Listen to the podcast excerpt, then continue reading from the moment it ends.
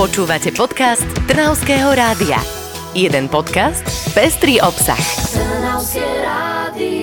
Len nedávno sme otvárali nový školský rok. Úvod jesene sa nám tradične nespája len s koncom školských prázdnin, ale aj so Svetovým dňom učiteľov, ktorý pripadá na 5. októbra. Preto sme sa rozhodli z histórie Trnavskej, ale aj slovenskej vytiahnuť tie najzaujímavejšie fakty. Karin Talajková sa dnes rozpráva s kunsthistoričkou Emíliou Balachovičovou. Ahoj. Ahoj. Spomínala som síce v úvode Svetový deň učiteľov, ale mám pocit, že som karafiaty nosila do školy aj niekedy inokedy. Platí teda tento deň aj u nás. Presne tak, máme takú malú výnimku u nás v Čechách a na Slovensku, teda v bývalom Československu. V roku 1955 eh, sa v Československu vyhlásil za deň učiteľov 28. Eh, marec ako podsta Jánovi Amosovi Komenskému, veľkému pedagógovi, ktorý síce sa narodil v Čechách a pôsobil v nich, ale neskôr sa presťahoval do Holandska a to práve z toho dôvodu, že v období jeho života, čiže na začiatku 17. storočia storočia boli silné boje katolíkov eh, s protestantmi a keďže on bol protestant, on patril teda do Českej cirkvi bratskej, eh, tá bol členom jednoty bratskej, tak eh, sa musel vysťahovať, ale napriek tomu teda, že žil v zahraničí, tak stále bol svojim srdcom Čechom. Snažil sa o reformy, ktoré spisoval práve v češtine, čiže sa ľahko potom dostali aj do školského systému práve v Čechách a tým pádom aj na Slovensku, pretože vieme, že už 18. storočí sa práve tie jeho myšlienky silno v pedagogike presadzovali. Jednou z takých hlavných je aj také heslo, ktoré všetci poznáme ešte zo školy, opakovanie je matkou múdrosti, tak to práve pochádza od tohto majstra Jana Amosa Komenského, alebo škola by mala byť hrou, to znamená, že učiteľia by sa mali snažiť čo najviac v škole látku dávať žiakom tak, že nebudú vnímať ako memorovanie a učenie, ale skôr ako veľkú zábavu. On zároveň rozdelil aj aj vyučovacie hodiny obmedzil nejak časovo a to práve funguje ešte do súčasnosti, čiže 45 minútová hodina to práve je nápad Jana Amonsa Komenského, ktorý teda nejakým tým svojim štúdiom došiel na to, že práve toľko trvá e, žiakovi v nejakom určitom veku, kedy sa ešte môže sústrediť na vzdelávanie a kedy ešte prijíma tie informácie od učiteľa. Ďalej bol aj e, dôležitý pedagóg z oblasti že vyučby samotných učiteľov učiteľov, pretože on zaviedol zároveň aj vyučovacie osnovy, ktorými sa taktiež učitelia riadia do súčasnosti. Čiže on bol takým tým, sa dopadá otcom pedagógy práve u nás v Čechách a na Slovensku. O iných krajinách by som nehovorila, pretože tam už je ten vzdelávací systém trochu iný. A u nás teda pretrváva tak, ako on to vymyslel v tom 17. storočí. To znie celkom vynimočne, že jeho praktiky takto dlho pretrvali. A jeho metódy samozrejme. Určite áno, tak preto vysí asi v každej základnej škole škole. Mám taký pocit. A dokonca aj učitelia majú doma sošky a na Amosa Komenského, čo som teda videla, keď som chodila na doučovanie a to ma dosť šokovalo, že teda naozaj má takúto dlhú tradíciu u nás. No tak vďaka nemu máme vlastný deň učiteľov 28.3., ako sme si povedali. Je to vlastne Čech, ako sme si tiež povedali. Bola aj nejaká vyslovene slovenská osobnosť v oblasti pedagogiky, na ktorú by sme nemali zabúdať? Áno, veľmi rada by som spomenula Adama Františka Kolára, ktorý je tiež veľmi dôležitý dôležitým učiteľom, bol veľkým vzdelancom, ktorý sa teda dostal až na samotný cisársky dvor Márie Terézie. Bol jej radcom v oblasti školstva. Adam František Kolár bol z chudobnenej zemianskej rodiny z Terchovej, takže máme vlastne také dve veľké osobnosti, ktoré sú z Terchovej a to je práve Adam František Kolár a Janoši. Tí teda sú takí e, priekopníci práve e, tejto dediny, ktorá by veľmi nebola ani známa na Slovensku bez nich dvoch. A on teda vzdelanie získal v Trnave na Trnavskom gymnáziu, o ktorom by som tiež určite neskôr rozprával študovala. Zároveň teda bol vzdelávaný u jezuitov, ale nejako sa s nimi v určitom momente e, na niektorých názoroch rozišiel a preto vystúpil z daného rádu, čo teda nebolo vôbec jednoduché v tom období, kedy on žil, teda v 18. storočí, si dovoliť vystúpiť z rádu a dokonca on sa potom aj oženil a mal dieťa, ktorému krstnou mamou bola samotná Maria Terézia, čo teda hovorí o tom, aký on bol veľmi významný a teda dôležité je podotknúť, že z toho malého Úhorska práve zo Slovenska. On sa teda venoval hlavne knihovníctvu, spisovaniu kníh, zaujímal sa veľmi o jazyky, čo je veľmi dôležité pre nás, pre Slovákov, pretože okrem toho, že sa venoval orientálnym jazykom, zaujímalo ho aj slovenčina, ktorá v tom čase teda samozrejme bola iba nejakým dialektom alebo nárečím. Snažil sa aj písať v tomto jazyku, čiže máme literatúru po ňom zachovanú v slovenčine a teda presadzoval on a ako poradca Márie Terezie dôležité body. To je jeden je ten, že samotný cisár by sa mal starať o vzdelanie svojho národa a že je veľmi dôležité, aby deti boli vzdelávané, čiže aby do školy chodili a pomohol zaviesť povinnú školskú dochádzku od 6 do 12 rokov, pretože len vzdelaný národ môže produkovať nejaký zisk alebo nejakú hodnotu. Ďalšou takou e, reformou, o ktorú sa on zaslúžil, bolo zriadovanie škôl v mestách,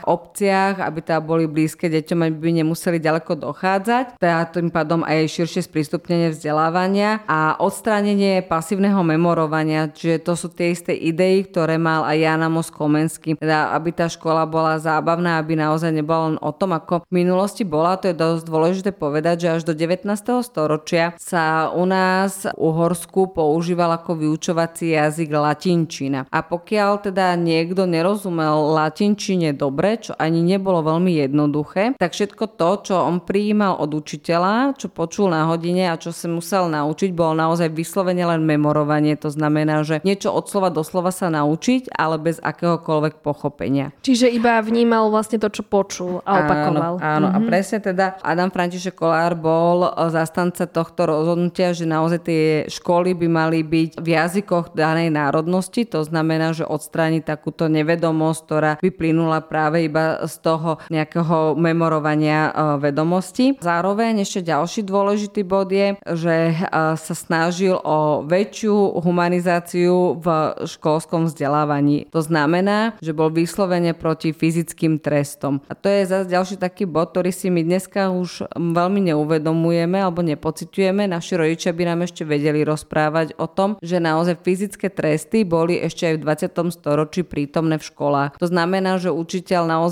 mal nárok dieťa napomenúť aj fyzicky, či už takouto rákostnicou alebo metlou, alebo proste niečím pravítkom, čo mal po ruke. Sice tu boli teda už v 18. storočí snahy o odstránenie týchto problémov, ale určite pretrvávali, tak ako som spomínala, na niektorých školách aj v 20. storočí. Aj keď teda naozaj dnes už e, som teda nepočula o tom, že by to bolo ešte realizované, alebo hmm. vlastne dneska myslím, že už je to aj trestné. A dnes už naozaj nepredstaviteľné. Dnes už niekedy sa hovorí o tom, že tí rodičia majú problém, keď je učiteľ prísny na dieťa, takže nevieme si to už zrejme ani takto predstaviť. Spomínala si Trnavské gymnázium, ja by som sa k nemu vrátila. Slyš si, že to Trnavské gymnázium malo zásadný vplyv na osobnosť kolára? Určite vzdelanie malo veľmi zásadný vplyv na všetkých ľudí. To boli presne aj tie myšlienky, ktoré on presadzoval, že naozaj ak má sa spoločnosť niekam posúvať, tak to vzdelanie tie deti musia dostávať a musia ho dostávať nielen v takých tých úplných základoch, čo teda samozrejme v tom 18. storočí a ešte by sme ho mohli hovoriť o 19. storočí, bolo hlavne vzdelávanie v oblasti teológie, čiže náboženstvo. To bol taká tá základ, e, prečo v podstate vznikali školy od stredoveku, že vznikali buď v rámci fary, farnosti, alebo v kláštoroch a teda hlavnou to témou, nosnou myšlienkou bola propagácia alebo šírenie náboženstva a kresťanstva. No a samozrejme potom sa učili čítať, e, písať na tých základných školách, prípadne teda ovládať aj e, latinčinu. No a samozrejme potom ešte dôležitou súčasťou výučby na, od stredných škôl až do 19. storočia bola aj napríklad e, výučba v hudbe alebo v speve, čo dosť súvisí vlastne s tým, že museli poznať rytmiku a tá bola potom veľmi dôležitá aj pre správne čítanie a chápanie textov, ale zároveň aj pre matematiku, základy matematiky. Takže takéto gro tých eh, vedomostí, čo som spomínala, bolo v podstate nazývaných jednotne ako sedem slobodných umení, čiže to sa v podstate mali učiť v školách. No a to teda bolo aj hlavnou alebo nosnou myšlienkou vyučovania na gymnáziu a práve to gymnázium, na ktorom študoval Adam František Kolár, fungovalo už pomerne dlho, dokonca od roku 1554. To bolo obdobie, kedy do Trnavy prišli prvýkrát jezuiti, ktorých pozval trnavský arci arcibiskup, aby sa teda starali o vzdelávanie Trnavčanov a teda cudzincov, ktorí do Trnavy na vzdelávanie prichádzali a mali sa ďalej potom vyučovať na tomto gymnáziu teológii a pokračovať teda v štúdiu teológie e, na vyššej škole. Práve toto gymnázium má asi najdlhšiu históriu v Trnave a ak teda porovnáme od 16. storočia až do súčasnosti, prešlo si určitými zmenami. Jednou z takých tých najväčších bola v roku 1852, kedy bola povyšená toto gymnázium na vyššie gymnázium, čiže bolo prípravom na štúdium teológie. Vtedy sa aj zmenil koncept a osnovy tejto školy a začala sa presadzovať silno maďarizácia, pretože vieme, že v 19. storočí v podstate Slovenčina tým, že ako sa dostávala viacej do popredia, tým začala viacej prekážať. Začala sa pretlačať silne práve z južného Uhorska maďarčina a boli aj učitelia povinní rozprávať v maďarčine a vyučovať v maďarčine, čo teda viedlo aj k tomu, že viacerí učitelia mohli odchádzať zo škôl pod tlakom, ale aj študenti sa rozhodli prestať študovať na týchto školách. Okrem toho, že na tejto škole študoval Adam František Kolár, tak určite by som chcel spomenúť ešte ďalšie osobnosti, ktoré tu študovali. To bol napríklad Jan Holly, podľa ktorého je teda aj potom pomenované samotné gymnázium, veľký básnik Miroslav Válek, Vojtech Mihálík, William Turčány, dokonca aj Mikuláš Schneider Trnavský, Jan Palárik, to sú všetko osobnosti, ktoré poznáme ako najväčšie ich predstaviteľov, či už propagácie Slovenčiny aj napriek tomu, že študovali v období, kedy tá skôr tá maďarčina sa presadzovala. No a z tých súčasných by som vyzdvihla možno také tie, že celebritné mená, áno, hercov ako Sonia Valentová, Tomáš Maštalír alebo Jakub Nvota. No a určite by som nechcela opomenúť aj nášho súčasného primátora Peťa Bročku, pretože aj ten študoval na gymnáziu Jana Holého. No sami úspešní ľudia pochádzajú z tohto gymnázia. Čo za to môže? To genius loci tohto miesta, tohto gymnázia? Alebo čo za to môže? Určite gymnázium práve v tom období, kedy som menovala všetky tieto dôležité osobnosti, tak e, študovali na teda dnešnej Holeho ulici e, v jednej z budov, ktoré patrili pôvodne e, Trnavskej univerzite a zostali po jej odsťahovaní do Budina prázdne. A táto budova má samozrejme taký ten svoj krásny historický vzhľad, je taká veľmi pekne zdobená a teda naozaj to bol taký priestor, ktorý určite bol tak patrične lákavým svojim vzhľadom na štúdium. Toto gymnázium pôsobilo v danej budove 100 rokov, čiže od roku 1919,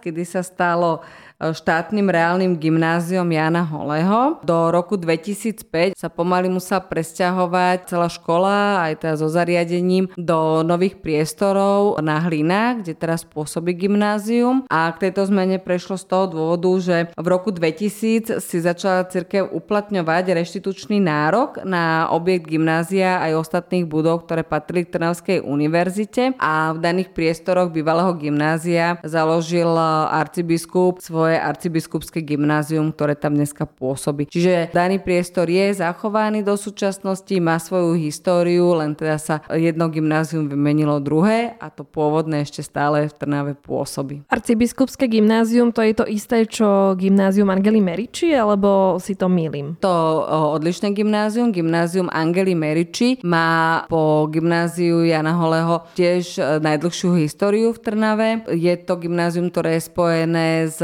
kláštorom a teda s mniškami z rádu Uršulínok. Tie prišli do Trnavy v roku 1724, čiže na začiatku 18. storočia a ich cieľom bolo hlavne vyučovanie dievčat. Preto som tak zvýraznila práve to obdobie, že až v 18. storočí vlastne dostávali aj dievčatá priestor na to, aby sa mohli vzdelávať. Dovtedy boli bráne či už v období stredoveku a teda na začiatku novoveku ženy, ktorým je presne určená pozícia dispozícii a doma v domácnosti a na to nie je potrebné akékoľvek vzdelanie, eh, ani čítanie, ani písanie. Samozrejme boli určité výnimky. Ženy, ktoré sa dostali k vzdelaniu aj pred 18. storočím a to len vďaka tomu, že mali veľmi osvietených rodičov, ktorí, tá, zase to museli byť muži, ktorí k tomu vzdelávaniu viedli. Uršulinky teda priniesli sem do Trnavy nový spôsob eh, vzdelávania, teda aj pre dievčatá. Stavili si kláštor s kostolom svätej Anny a teda vyučovali v niekoľkých triedách dievčatá, ktoré potom ale ich hlavným údelom malo byť sa stať potom nížkami v danom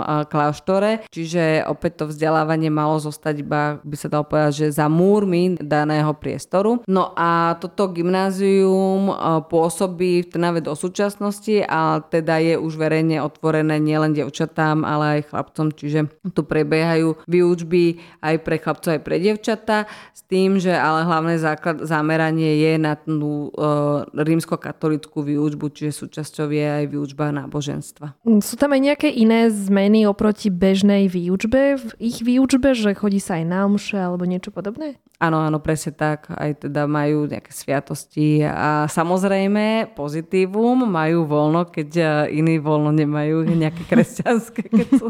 tak dlhá tradícia voľno, kedy iní nemajú toto voľno. A to sú jediné takéto školy s dlhou históriou, čo máme v Trnave, čo sa tak e, zachovali do dnes? Mohli by sme ešte rozprávať aj o Trnavskej univerzite, ktorá teda pôsobila od roku 1635 v Trnave a vzhľadom na to, že bola celá presťahovaná do Budína, tak tá, ktorá vznikla v Trnave v roku 1992, iba nadvezuje na danú tradíciu, takže by som povedal, že práve táto škola nemá takú dlhú históriu ako spomínané gymnázium Angely Meriči a Jana Holeho. Určite je veľmi zaujímavé eh, si predstaviť teraz vlastne naše centrum mesta, že sa tam nachádza veľmi málo škôl, ktoré by mohli žiaci v súčasnosti navštevovať. Buď teda časom zanikli a tie, ktoré vznikali v 20. storočí, tak tie sú práve už mimo hradieb mesta, čiže sú na okrajoch a hlavne na tých sídliskách, ktoré boli vybudovávané pre nové generácie a nových ľudí, tak v blízkosti práve